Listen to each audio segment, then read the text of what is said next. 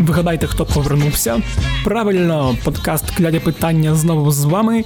І я, Федір Попадюк, все ще ведучий цього подкасту. Скучили? Я теж дуже скучив. Взагалі, я хотів стартувати у більш оновленому форматі з наступної суботи, але тут таке цікаве політичне трапилося, що прийшлося у екстреному режимі готувати новий випуск. А що ж таке сталося, спитаєте ви мене? В принципі, у масштабі нашої вселенної взагалі нічого. Та й у масштабі історії людства теж нічого надважливого не трапилося.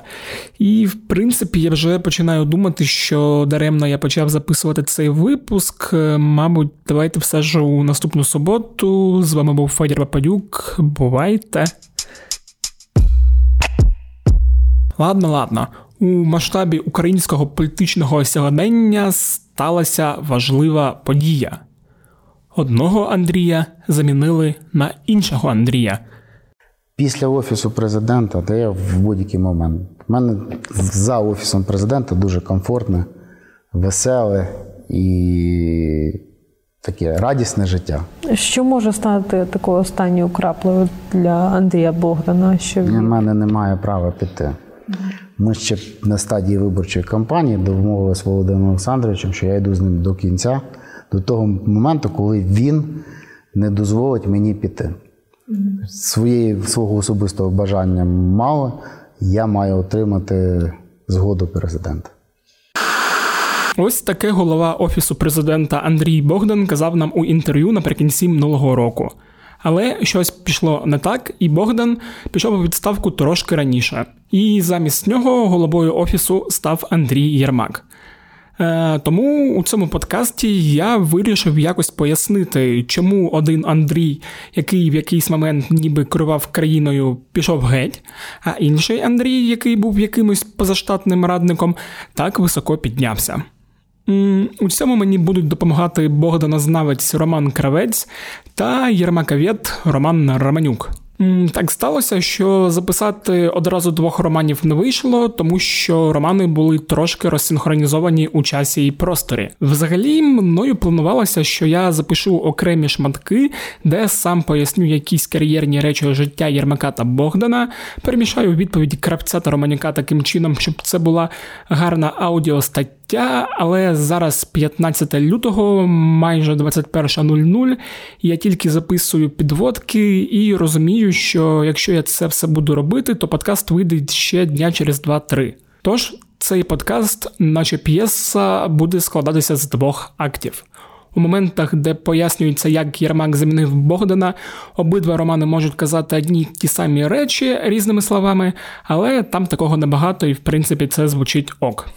Отже, акт перший, у якому Роман Константинович Кравець розповідає про Андрія Йосиповича Богдана. Поїхали!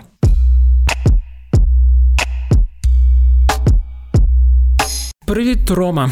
Привіт, Федір! Дякую, що прийшов до мене на відкриття нового сезону подкасту.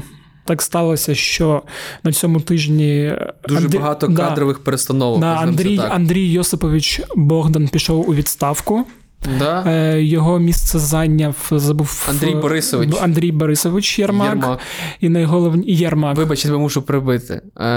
Андрій Єрмак, він, до речі, свого часу у 2017 році був продюсером фільму «Правило бою». Так, можна я закінчу? Ти мене вже перебуваєш, я бачу.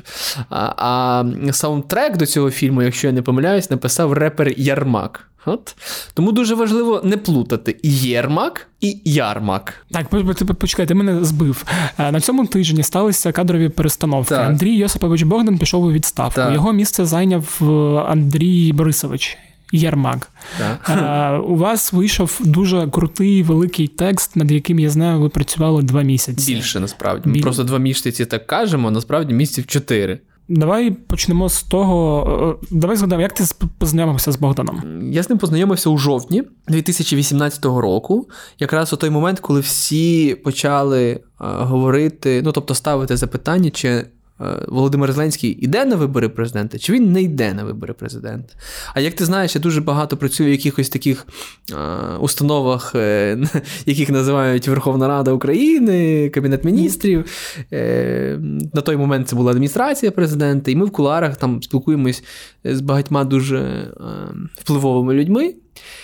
І вже в такому середовищі тоді дуже багато говорили про те, що Зеленський шукає політтехнолога на вибори, і що він для себе приймав рішення, чи йти йому на президентські вибори, чи не йти. І, власне, скоріш за все, він вже тоді ішов, тому що вже там такі, були відголоски того, що Зеленський збирає команду, тобто формує якийсь штаб. Я там почав збирати цю інформацію, у мене тоді вийшов текст на межі жарту, і у ході збору інформації для цього тексту я написав на той момент адвокату Андрію Богдану, у нас був в редакції його номер, тому що колись давним-давно ще Сівгіль Мусаєва, наша редакторка, брала в нього інтерв'ю в 2000, якщо не помиляюсь, 16 році. На той момент він був адвокатом Корбана. Да. Якщо ви пам'ятаєте, Корбана тоді садили в СІЗО, і його інтереси захищав Богдан. Власне, я написав йому смс, що хочу зустрітися, не казав чому. І буквально за 2 дні ми з ним зустрілися в офісі його на Подолі, поговорили. Він мені нічого не сказав для цього текста, він там говорив такими дуже акуратними натяками, що вони, правда, дружать з Зеленським, що він там не має рішення. Ось. Але якось так, знаєш, була, він мені почав писати, якісь там речі мені надсилати, якісь там смайлики, коментувати, в тому числі і статтю мою. І так, просто ми з ним нормально контактували. А потім Богдан на мене образився, тому що в нас було інтерв'ю, якщо я не помиляюсь, із олігархом Фуксом, Павлом Фуксом. Так. І там був заголовок, типу, зараз я спробую точно згадати, приблизно такий, що я думав вкластися в Зеленського, но що це мені дасть. Це було трошки заголовки, зазвичай вони ж, це така штука для привернення уваги. Тобто воно ж не розкриває повністю все, що він там сказав, все, що він мав на увазі. Мені важливо, щоб це інтерв'ю прочитали.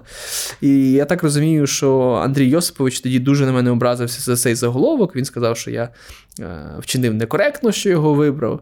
А я сказав, що це моя справа, я журналіст і не треба втручатися в мою діяльність.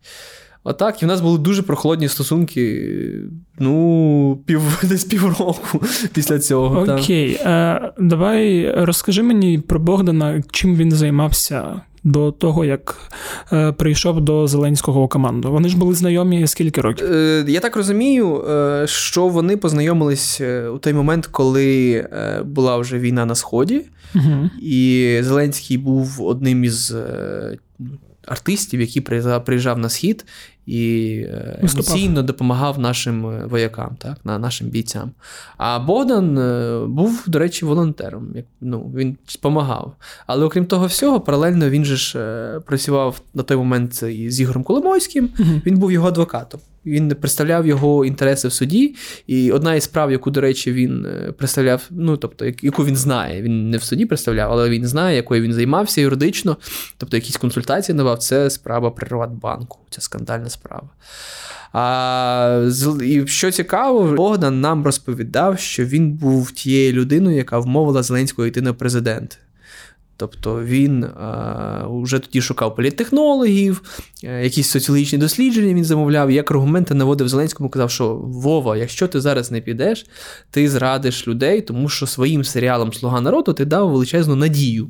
Люди повірили, люди уявили тебе президентом, якщо ти зараз не підеш, буде велика насправді трагедія. Ти слова не сказавши, що ти йдеш в політику, тому що немає жодного такого слова, ти вже маєш прекрасний стартовий майданчик. І, можливо, знову ж 2 аспекти. Якщо ти цього навіть не попробуєш зробити, то суспільство отримує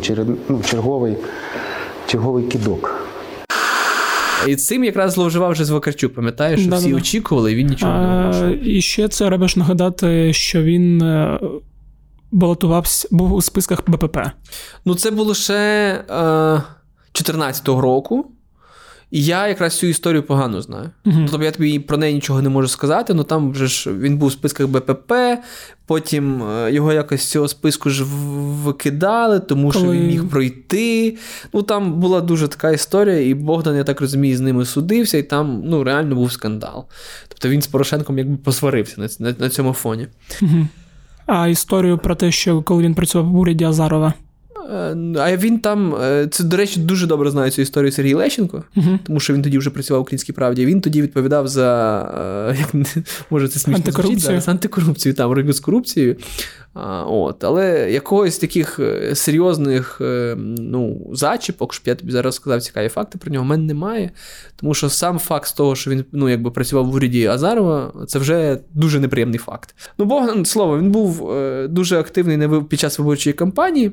Угу. Він був фактично головою виборчого штабу, бо на відміну від всіх людей, які на той момент були в штабі, а це здебільшого вихідці з 95-го кварталу, Богдан розумів, що таке система влади і що таке управління. І він як менеджер фігачив, дай Боже. От в нього такий характер, який проявився, власне, і в Офісі Президента.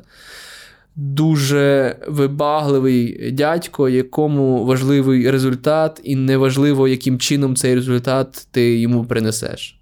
Власне, він був ідеологом, пам'ятаєте, коли Верховна Рада... Взагалі, він був ідеологом розпуску Верховної Ради після приходу до влади Зеленського. Він один із тих, хто казав, що треба всю владу взагалі очистити, набрати нових людей. Така хвиля мала бути. І він ідеолог турборежиму.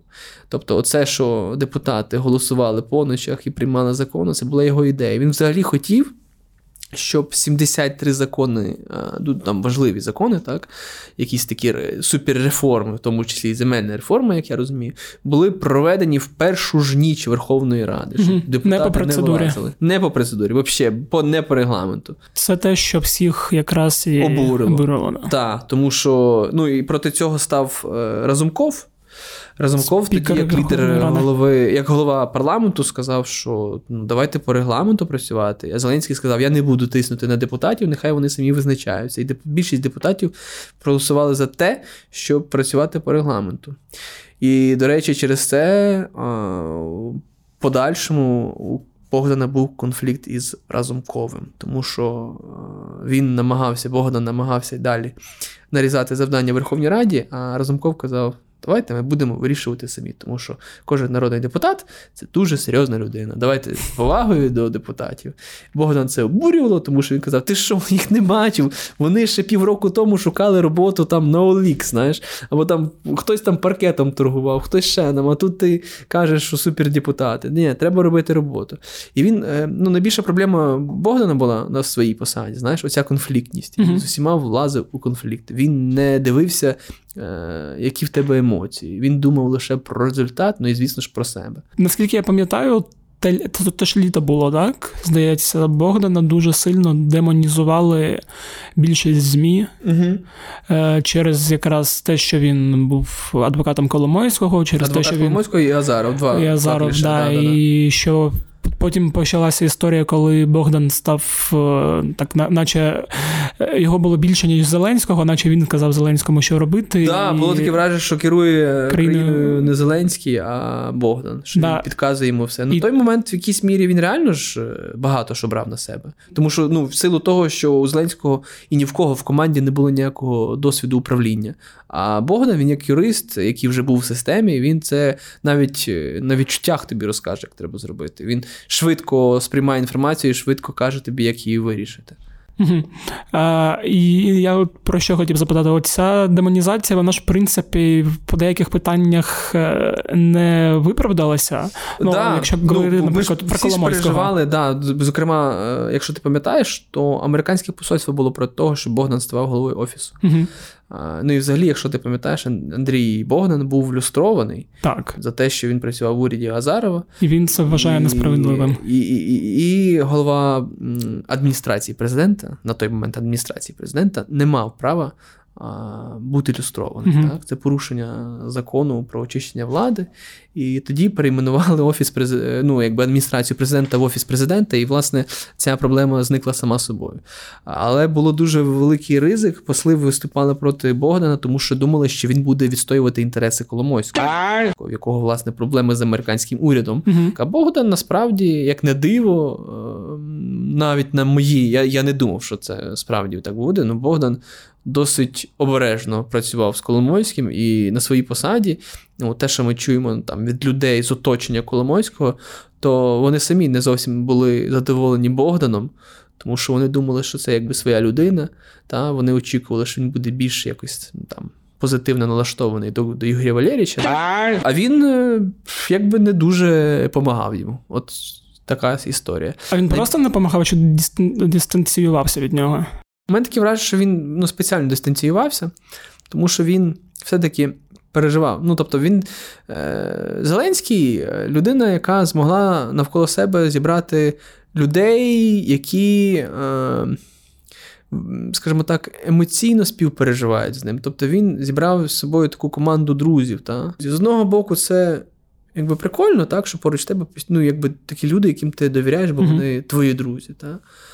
Але з іншого боку, не можна будувати систему влади на людях, які просто твої друзі. Так? Дуже важливо, щоб у них були менеджерські якості або якісь якості, скажімо так, які дуже важливі для їхнього функціоналу, щоб вони добре справлялися зі своєю роботою.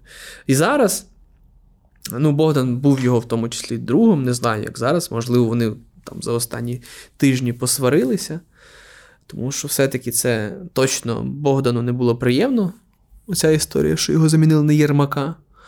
А от люди, які зараз залишились із Зеленським, це, наприклад, Андрій Єрмак і Сергій Шефір, перший помічник президента. Шефір це взагалі йому як старший брат. Угу.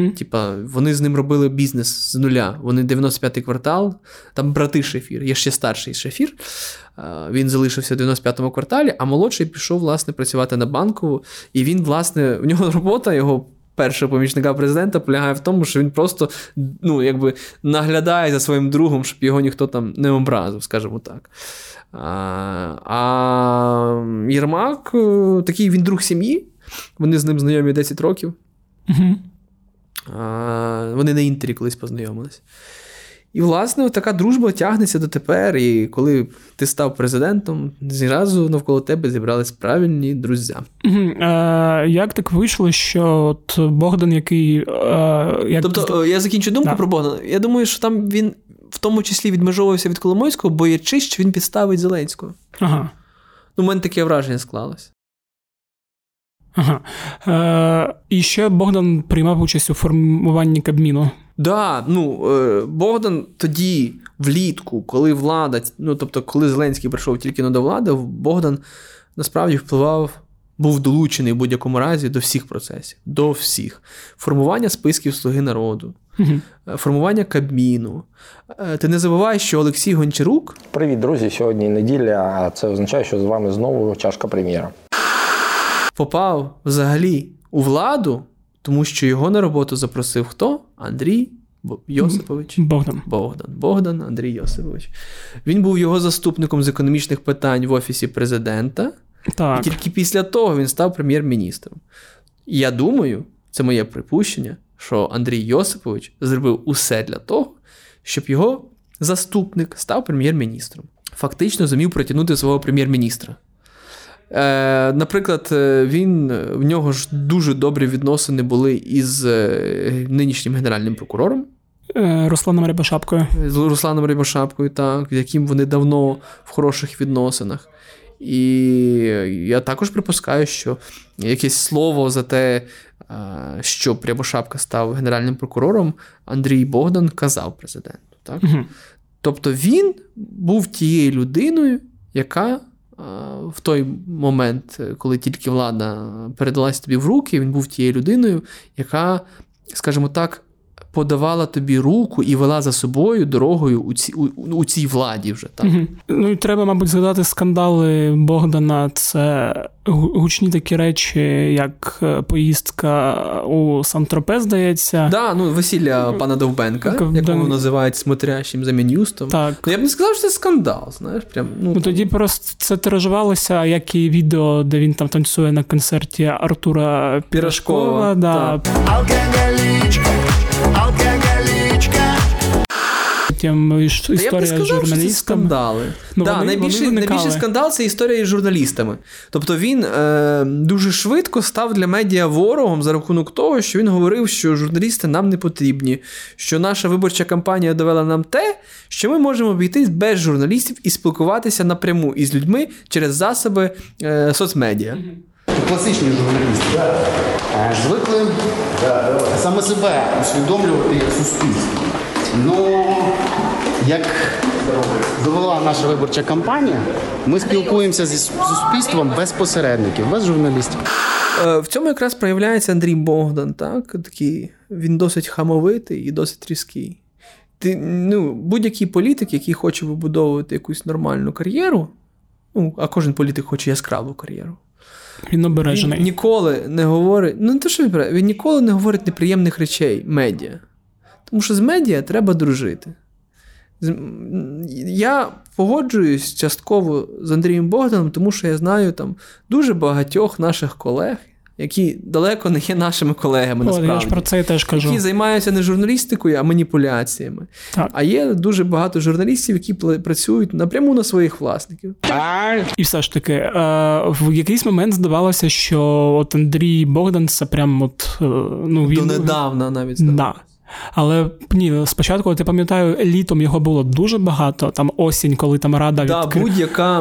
Будь-яка публічна поява президента, обов'язково був Богдан, який стоїть поруч і нашіптує тобі на вухо, що тобі варто ще зробити. Я так розумію, що і Богдан був ідеологом того, щоб Порошенка доганяли ДБР і всі ці справи, які відкривалися. Не можу сказати все, що я знаю, але так... В принципі, ти правильно думаєш, тому що те, що я знаю не від Богдана, але те, що я знаю там, від джерел в правоохоронних органах, то на певному етапі були розмови про те, що дуже важливо притягнути до відповідальності Порошенка, тому що цього хотіли люди. Угу. Тобто запит суспільства треба було задовільнити. Я так розумію, що немає якихось... Вони не знайшли якоїсь такої аргументованої бази, з якою можна прийти і сказати, що він справді винний. Угу. Так от, в якийсь момент Андрій Богдан почав зникати. Так, його почало становити все менше. Він почав зникати, якщо бути точним, він зник абсолютно з 1 січня 2020 року. Чого? Тому що в гру вступив інший Андрій, який, щоб ти розумів, Офіс президента по поняттях був розділений, це умовно, так, це ми просто, щоб нашим слухачам було легше зрозуміти. Він був розділений на дві частини, на двох Андріїв. Андрій Богдан забрав на собі всю внутрішню політику, тобто він закрив на собі комунікацію і синхронізацію влади, всіх гілок влади. Тобто Кабмін, Верховна Рада. Він придумав, що треба ходити, щоб члени уряду,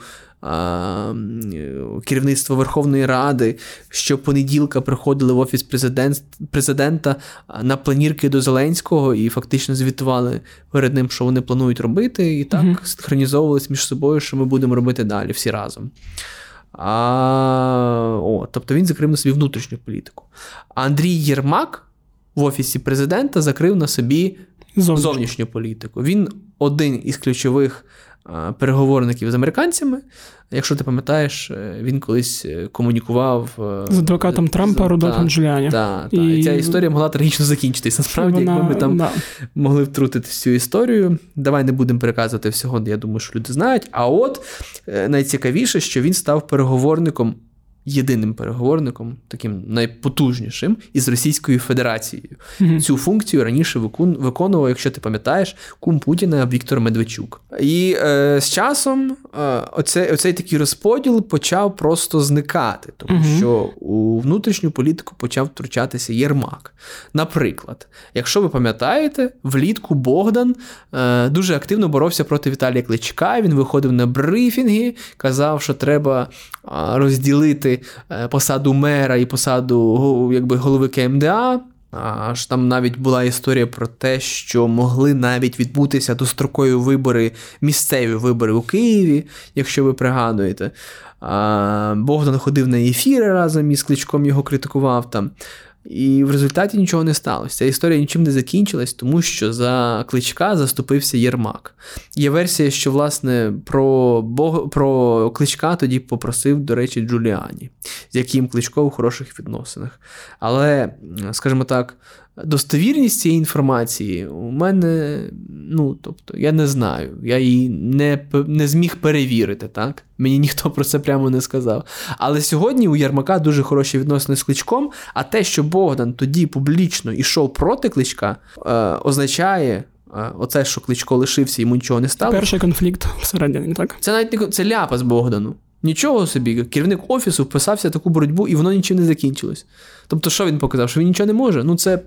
Це дуже погана історія для Богдана. Далі він там рекомендував призначити президенту деяких губернаторів. Наприклад, пов'язують із Єрмаком губернатора, це голова ОДА називається mm-hmm. по Конституції, голову ОДА Луганської, Донецької, Миколаївської областей. Ще у Єрмака є люди, які на нього орієнтуються в Верховній Раді.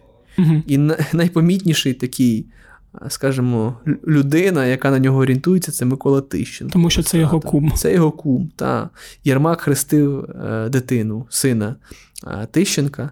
Ми, звісно ж, запитували Тищенко про Ярмака, і це дуже смішно було, тому що я так і не зрозумів, що пан Тищенко мав на увазі, і чомусь він не зміг сказати нам, що вони куми. Для нього це була образа, і він назвав нас провокаторами. Отакий от чоловік. Зато він чудесний відеовлогер, який може знімати у залі Верховної Ради відео і не встигати голосувати за закони. Таке буває. Так от, виходить, що конфлікти почалися на фоні Ярмака.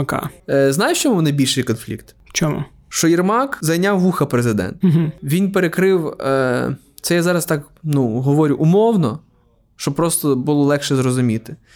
Якщо Богдан сидів у своєму кабінеті, вирішував справи, там, сварив депутатів за неголосування, хто там пропускає, контролював цю всю ситуацію, дзвонив міністрам, чому немає рішень, так? Коротше, засосала рутина. Єрмак сидів на 4-му поверсі, і казав президенту, який він класний. І коли ти говориш із Єрмаком, він завжди підкреслює свою лояльність і повну відданість президента. Угу. А ще в Єрмака класна така історія, що він ні з ким не є в конфлікті. Він з усіма в абсолютно добрих відносинах. Він мені позавчора дзвонив, коли ми писали цей текст, він просто, ми просили, щоб вони надіслали, щоб його прес-служба, я маю на увазі, надіслала нам відповіді до тексту, угу. Щоб ми мали цитати його, так? Ми поставили їм там дуже багато запитань і чекали. І він перепрошував мене, що вони запізнюються на кілька там... Вони мали зранку віддати відповіді, віддали ввечері. І він мене за це дуже перепрошував, що вони не встигають. І він це зробив так, що я йому не зміг відмовити. Mm-hmm. Тобто це була майстерність. І оця така майстерність знаходити правильні слова, відчувати свого співрозмовника. Це є у Єрмака. І це зіграло, насправді, одну із ключових ролей, тому що все оточення. Богдан з усіма ж посварився, насправді. Його оця жорсткість і ця така, будемо говорити прямо, хамовитість, вона зіграла з ним у поганий жарт. Тому що Єрмак, поки Богдан всіх ображав, Єрмак їх всіх збирав навколо себе. Угу. І нам розповідали таку історію, що якось давним-давно, місяців 3, напевно, тому 4, що на одній закритій зустрічі Богдан дозволив собі в присутності президента образити Сергія Шефіра. А Сергій Шефір Я ж кажу, це як старший брат, це як член сім'ї, з яким там нам колись розповідали, що вони там, в 90-х, коли тільки починали 95-й квартал, там в Москві жили в якихось там ужасних квартирах, в одній кімнаті, тобто вони пройшли Крим, Рим і Мідні труби. І коли ти його так ображаєш, це не просто образа друга, це і твоя персональна образа. Угу. І це все накоплювалось. Тут дуже багато таких, було історій. Плюс, я так розумію, Зеленського ще ображала ця історія, що його ставили на друге місце після Богдана. Це влітку, я думаю, його ображало. Це вже заспокоїлось. І Богдан, я так розумію, що в нього була тактика, що він відходить від публічності, відходить від багатьох речей. Зокрема, я знаю, що він вже з Кабміном не комунікував там з січня. Угу. Тобто він сказав прем'єр-міністрові, що... Льоша, рішай діла сам. Давай так, не без фамільярностей. Тобто давайте ви самі будете працювати без мене. І я думаю, що це в нього була така тактика, що я роблю крок назад і подивимось, як ви без мене можете. І, власне, що він зробив, напевно, за дуже широкий крок. І вже назад не було куди вертатися. Враховуючи, як влітку здавалося, що... Це все погано, те, що Богдан є і що так не може бути. Слухай, Богдан, насправді, його наскільки, в тому числі і медіа, і ми в тому числі, зробили таким антигероєм. Він сам згущував ці хмари, і ми їх просто на них реагували. І реагували, напевно, природньо, що він став таким токсичним медіа, так? І ми настільки стали такими готовими до його токсичності, що ми його токсичність переоцінили. Вона все-таки була трошки меншою, аніж могла бути. Тобто, врешті, він не був аж таким і монстром. От, це все. Тобто, навпаки, він влітку дуже погано себе поводив, правда, це було таке якесь некрасива прям історія. Влітку, а як вже з жовтня він якось попустився, і він... Влітку просто, я пам'ятаю, був такий неслося все. От влітку, я пам'ятаю... Ретроградний Меркурій був улітку. Тоді а з жовтня Андрій Богдан навіть почав збирати оф-рекорд з журналістами, і кілька зустрічей в нього було, і він навіть намагався якось вибудовувати комунікацію, перепрошувати і шукати якісь, такі спільні дотики. Угу. Дякую, Рома. Дякую тобі.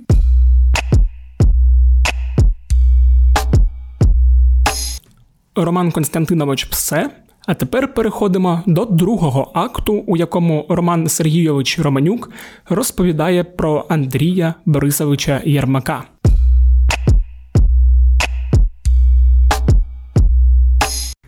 Привіт, Рома. З Романом Кравцем я поговорив про Андрія Богдана, з тобою я хотів поговорити про Андрія Єрмака. Як так вийшло, що Андрій Єрмак зміг замінити Андрія Богдана, навіть збити його і стати новим головою Офісу Президента? Звідки він взявся? Що це взагалі за людина? І що ви про нього дізналися за останній час? Сталася така ситуація, що, в житті бувають люди, яких прикольно побачити раз в місяць. І вони такі дуже класні, дуже постійні, дуже енергічні, вони тебе заряджають на щось там. У кожного є якийсь однокласник чи одногрупник, якого ти раз в 3 роки бачиш і думаєш, о, класний пацан, все. А потім ви десь перетинаєтесь знову в новому житті. Починайте разом працювати, і через місяць тобі хочеться його зарізати просто, порізати на куски і викинути в різних кінцях міста. От щось схоже сталося в Володимира Зеленського. Тобто, загалом, коли він прийшов у владу, він ж поняття зеленого не мав про те, що буде відбуватися і як це все буде працювати. Йому зразу всі казали, не став Богдана, там Коломойський, тудом-сюдом. Американці напряму казали, ніякого Богдана, що здурів. Але Зеленського за великим рахунком просто не було вибору. Ну, кого йому було ставити? Кирила Тимошенка главою адміністрації? Ну. Тож треба було не за Кононенком камеру носити, правильно? А країну керувати, да? Треба було розуміти, чим там міністерство відрізняється від міністерства, які повноваження в кого, типу, хто що може робити і тому подібні речі, так? Ну, якби з усього оточення у Зеленського, таких людей, які понімали, ну, розуміли, що і як тут працює, був тільки один, так? І він його призначив. Ну, а кого? Ну, інакше, типу, це не могло працювати. Але Богдана треба знати, якби, він дуже специфічний чоловік, так? Тобто, ну, всі боялися, що він там здасть країну Коломойському, там, ну, канал прямий, в общем, включи, подивишся, так? Там все розказують, так? Які головні небезпеки. Але що саме смішне, що тепер на каналі Коломойського розказують, які хороші, на каналі Коломойського, на каналі Порошенка розказують, який хороший був Богдан, кажуть. І... На каналі Коломойського, який поганий був Богдан, чи ні? А ні, там якось... Чесно кажучи, я щось і не дивився. Ні, а я дивився. От я знаю, ти дивишся. Канал Коломойського, але там якесь кіно показували, коли дивився. Ну, скажімо так, кіно не переривали, щоб поговорити про те, який Богдан поганий. Це вже, в принципі, щось, так? Ну, і от, тобто, у відставки Богдана є чисто людський такий вимір. Так? Він просто, ну, реально всіх дістав. От він, ну, в міру своєї якоїсь характеристик своєї особистості, та? Тобто він може гнути, як це сказати, красиво, матюкати дуже людей, ображати їх там і все. Тобто він це робить не то, щоб через те, що він якийсь поганий там, чи ще щось. У нього просто така манера спілкуватися, і він, типу, дуже заряджений якби, на досягнення результату. І він, коли бачить якби, мету, то все решта типу, не має значення, а якась, типу, вічливість і особисті якісь переживання тих, з ким він говорить, в принципі, не має значення. Так? Тому якби, він міг... ображати таких людей, яких ображати не можна, от, і таких, яких типу, навіть і не треба. Да? Тобто дуже складно, от, мікроклімат, скажімо так, в колективі – це не сильна сторона Андрія Богдана. Та?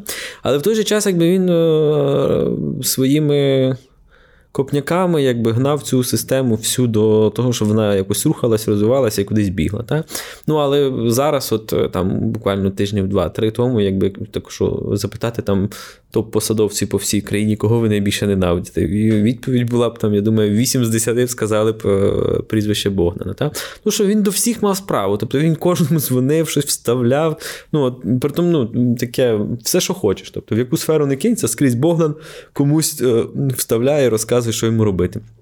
І, в принципі, якби цього, ну, такого Богдана не було на початку керування країною Зеленським, то такого Богдана треба було придумати. Інакше, якби, ну, і так цей кораблик під назвою «Країна Зеленського» не дуже, якби, пливе, та? А без Богдана він просто б стояв би на місці і нікуди не ворушився, та? Натомість Андрій Єрмак, от він зовсім не такий. От категорично не такий. Типу, повністю інакший. Взагалі. По-перше, вони візуально інакші. Та? Богдан такий малий, ну, з черевцем, постійно одягнений в щось таке пожмакане. Такий, ну, маленький троль такий. А Єрмак виглядає як такий вилизаний ельф. Знаєш? Тобто він ж не даремно в Санаханті працював. Та? Тобто він весь в дорогих брендових костюмах, завжди напудрений, усміхнений, високий такий, якби. При тому всьому Єрмак мав мудрість. То інакше не скажеш, так? Тобто я от собі думав про те, чого от, ну, навесні, влітку 19-го року, чого Єрмак обрав собі позицію помічника президента. Да, можна ж було зайняти, ну, міністром стати, там, Верховну Раду піти. Ну, маса всяких варіантів була, да? Які можна було б, позиції, які можна було б зайняти. Тобто всі двері були відкриті. Да? Тобто там Кирил Тимошенко став заступником глави адміністрації президента. Ну, тобто це щось настільки абсурдне і неможливе, якби, що, в принципі, ну, Єрмак мав би бути, не знаю, ким там. Навіть не знаю такого місця, яке б, типу, було йому до, якби так, до лиця чи що. О, а він вибрав позицію помічника президента позаштатного. Ну, це, ну, таке, наче, як ну, секретарка, але така, таке, що там пісня. На фрілансі. Фрілансер такий.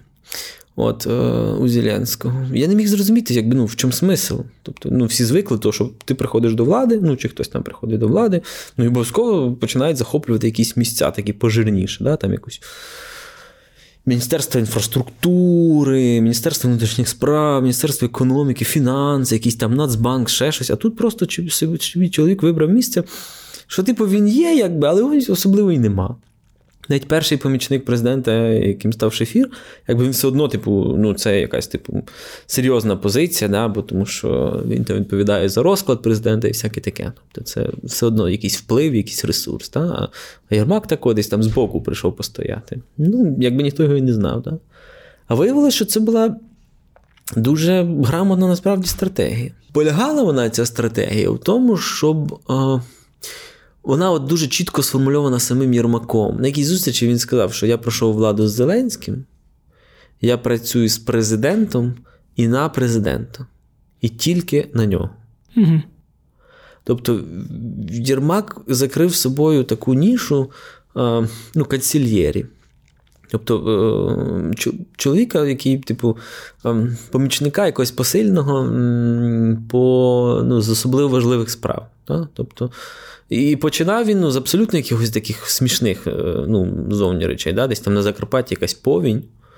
Єрмак поїхав, там інспектував якісь мости, там насварив директора школи, що в нього там якийсь неогороджений, значить, школа, і там якийсь хлопчик біг і впав, типу, вбився, коли була велика вода. Ну, тобто, якісь речі, ну, абсолютно не співмірні там з завданнями, які вирішував Богдан, да, який тут захоплював владу, там переколошмачував всю країну і все таке. Чоловік собі інспектував міст в Закарпатській області. Ну, типу, окей, хочеш так, ну, бери собі так, так?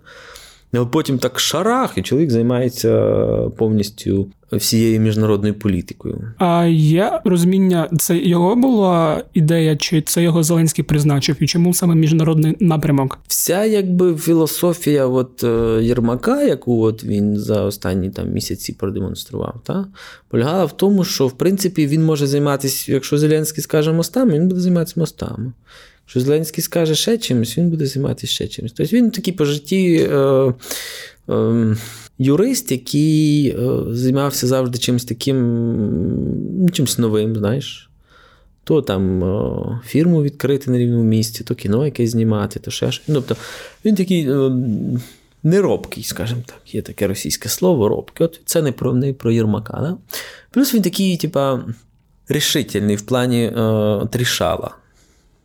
Тобто десь щось з кимось поговорити. Комунікабельний. Так, та, можна сказати, комунікабельний, да? А можна сказати, рішала. Да? Рішала з дипломом Київського інституту міжнародних відносин. Закінчував міжнародне право в 95-му році. От. І, в принципі, якось воно так збіглося. Плюс, я так розумію, у нього були... Тобто Зеленському треба був хтось, хто більш-менш розуміє в міжнародці, хоча б приблизно. Так? Плюс хтось, кому він міг би довіряти, кому він давно знає.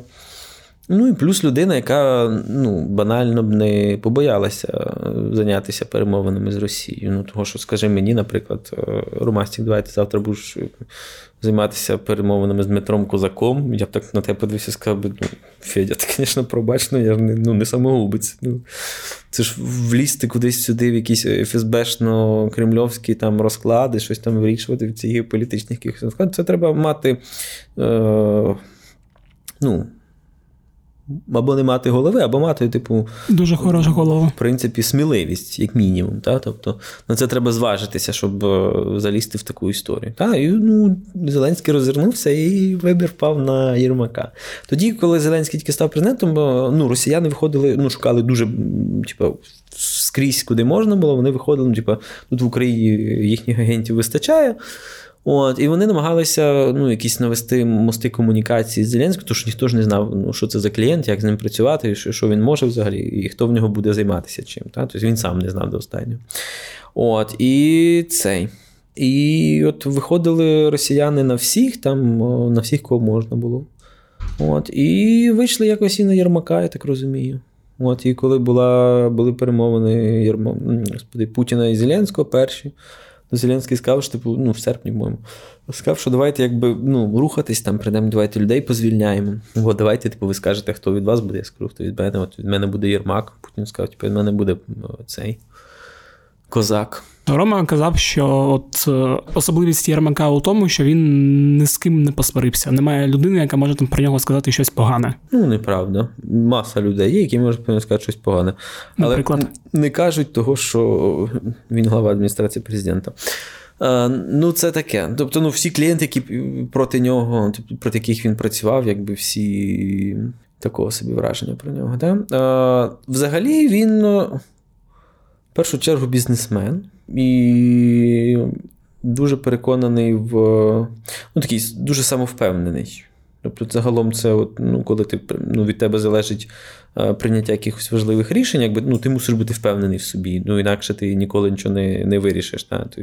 Державна, велика політика, якби вона передбачає те, що треба мати, що називається, яйця. Та? І Єрмак схожий на чувака, в якого є яйця. Та?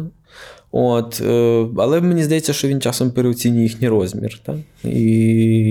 Але зараз, в принципі, в нього всі, так сказати, карти, скажімо так, в руках, щоб продемонструвати, якби, чи співвідносний розмір з уявленнями про себе. Та?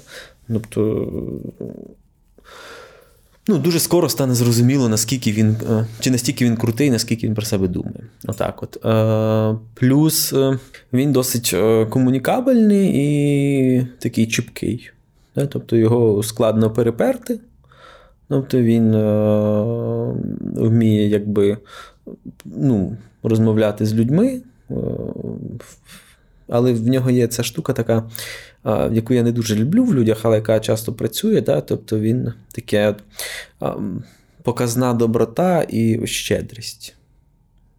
Знаєш, там ми в тексті, для тексту говорили там з акторкою Римою Зюбін, яка знімалася в фільмі, який він продюсував. Ярмак Межа фільм називається.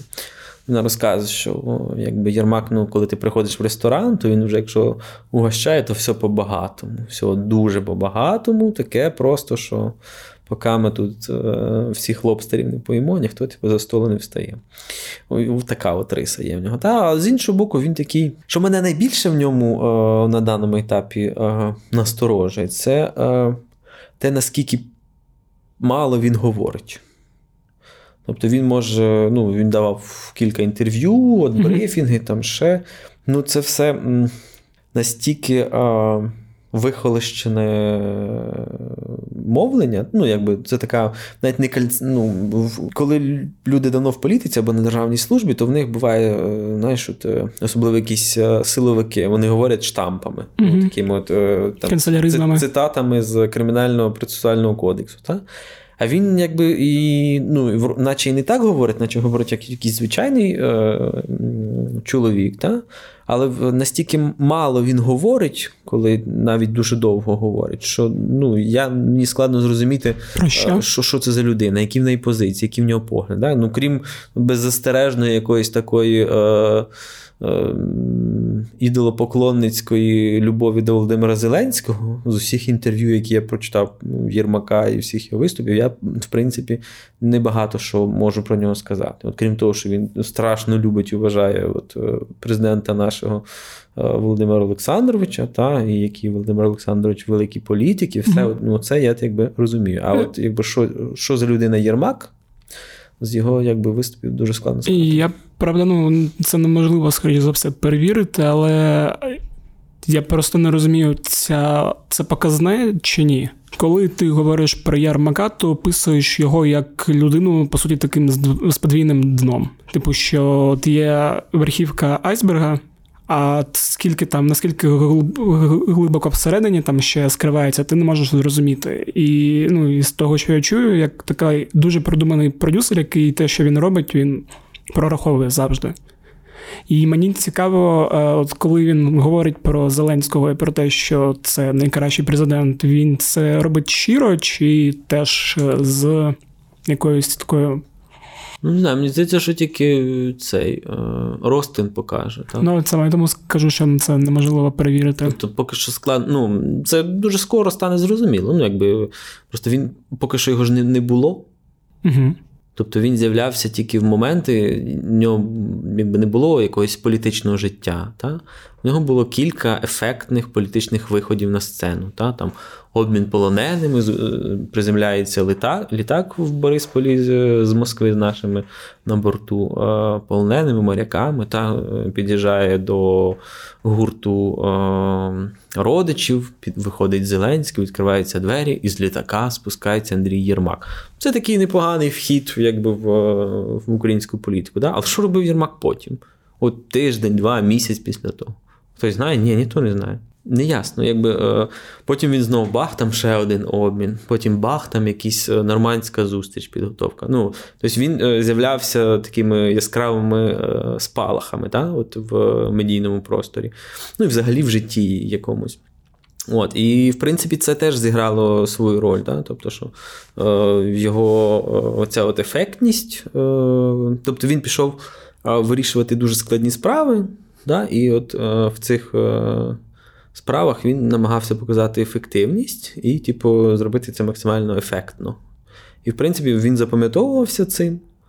І я думаю, що за великим рахунком, от коли Зеленський там обирав наступника Богдану, та, то, в принципі, Єрмак дуже добре зіграв у гру якби послуг президенту. Та? Тобто, бо все, що робив Єрмак, він робив ну, не просто так, а це було виконання особистих якби, прохань і якихось завдань, які ставив йому Володимир Зеленський. Та? Тобто, і, ну, це щось було важливе, і він їхав, якось там вирішував цю ситуацію, приїжджав, і Зеленський думав, так, клас, цей типу зробив. Да? А в той час всі решта, якби, хто були при владі, хто мали якісь посади, мусили якби, тягнути цю всю рутину, ці величезні якісь відомства свої, та, там, якісь призначення в якусь там Сумську область, там, якісь голову районної адміністрації кудись там перепризначати, якісь ремонти стадіонів. Ну, от, те, так яскраво. Те, чим займається якби, державна машина. Та? Тобто це дуже важливо насправді, да? Щоб там в якомусь гадяцькому районі вчителі отримували свою зарплату. Та? Але з цього якби, ну, це не відкривається літак, а з нього виходить Єрмак. Та? Тобто це інакше. Та? Тобто дуже, от, мені здається, що колись будуть вивчати цю таку поведінкову модель Єрмака, яка стала дуже ефективною для захоплення влади. Угу. І ще питання про їх конфлікт з Андрієм Богданом. Ви багато теж писали про те, що вони терпіти не могли один одного, і що планірки, де був Зеленський і усі наближені особи, часто через їх двох перетворювалися на якийсь такий хайп, я хотів сказати балаган, але... Ну, якби... Я кажу, що через те, що вони різні, так? Богдан попсував собі стосунки не з одним Єрмаком. Да? Тобто там всі, от мало до веліка, типу, видихнули, коли він пішов з адміністрації. Ну, не факт, що після цього адміністрація стане працювати ефективніше, швидше, ну, навпаки. От, бо він хоч був нестерпним, але ефективним якби, в плані от такого. От, він був тією силою, яка була здатна ну, цей механізм приводити в рух. Та? Чи зараз Єрмаку, який ніколи системно не працював з цілим відомством. Розумієш? Тобто він завжди був якби вільний художник. І він собі тут так захотів, тут сяк захотів. Та? А тепер якби він прив'язав себе до крісла конкретного, да? До конкретного кабінету, і під ним типу, там, із кілька сотень підлеглих, які всі залежать від його рішень. Наскільки він, типу, наскільки комфортно йому там буде це робити, наскільки він здатен вести цю якби, рутинну велику роботу, це теж цікаве питання. Але якщо говорити про їхній конфлікт з Богданом, то суть його насправді дуже проста. Володимир Зеленський хотів замінити главу адміністрації. Прямо хотів. Ну, і чинний глава адміністрації розумів, що його хочуть замінити. І навіть знав, на кого його хочуть замінити. Ну, і той, якби, Єрмак, яким його мали замінити, теж розумів, якби, що Богдана мають замінити, і його мають замінити ним. Ну, і це, якби, знаєш, як ти завів уже собі нову дівчину, привів її додому, а там ще стара є. І ти якби вдаєш, що ти з цією новою нічого не маєш спільно, просто сусідка, там ще щось таке. Але вона ж розуміє, всі розуміють, що відбувається. Да? І всі чекають просто, хто перший чинить скандал, і це все розрішиться. В принципі, і ясно, що в момент цього напруги, все ваше життя перетворюється на таке пекло. І от воно там тривало, але так тривати довго не може. В останньому інтерв'ю своєму, до речі, Зеленський, настільки, наскільки він міг собі дозволити, сказав про це. Про те, що не можна постійно жити в ситуації постійного конфлікту, того нам доведеться якихось людей втрачати з нашої команди дорогу, і кудись вони мають зникнути. Дякую, Рома, за те, що розповів.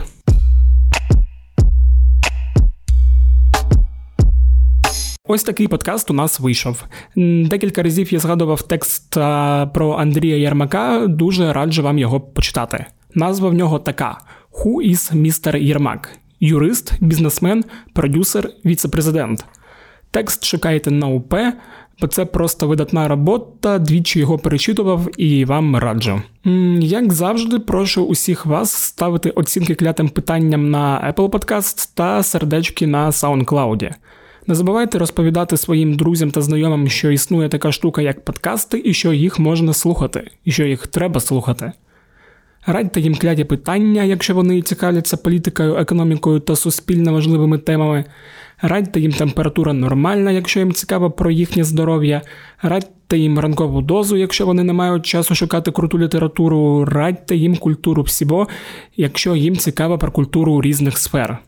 Взагалі, радьте їм будь-які подкасти, не тільки ті, що виходять на УП, бо чим більше людей слухають подкасти, тим краще цим людям. Бо подкасти – це круто. Ви і так про це знаєте. Також нагадую про запитання, які можуть стати темами для подкастів або для текстів. Їх можна присилати через телеграм-бота Укрправда QuestionBot. Його можна знайти у описі каналу «УП Кляті питання». Або пишіть на пошту smm@pravda.com.ua. І дякую усім, хто запитував про нові випуски, хто чекав і хто продовжує слухати. Це був Федір Попадюк. Почуємося через тиждень. Бувайте!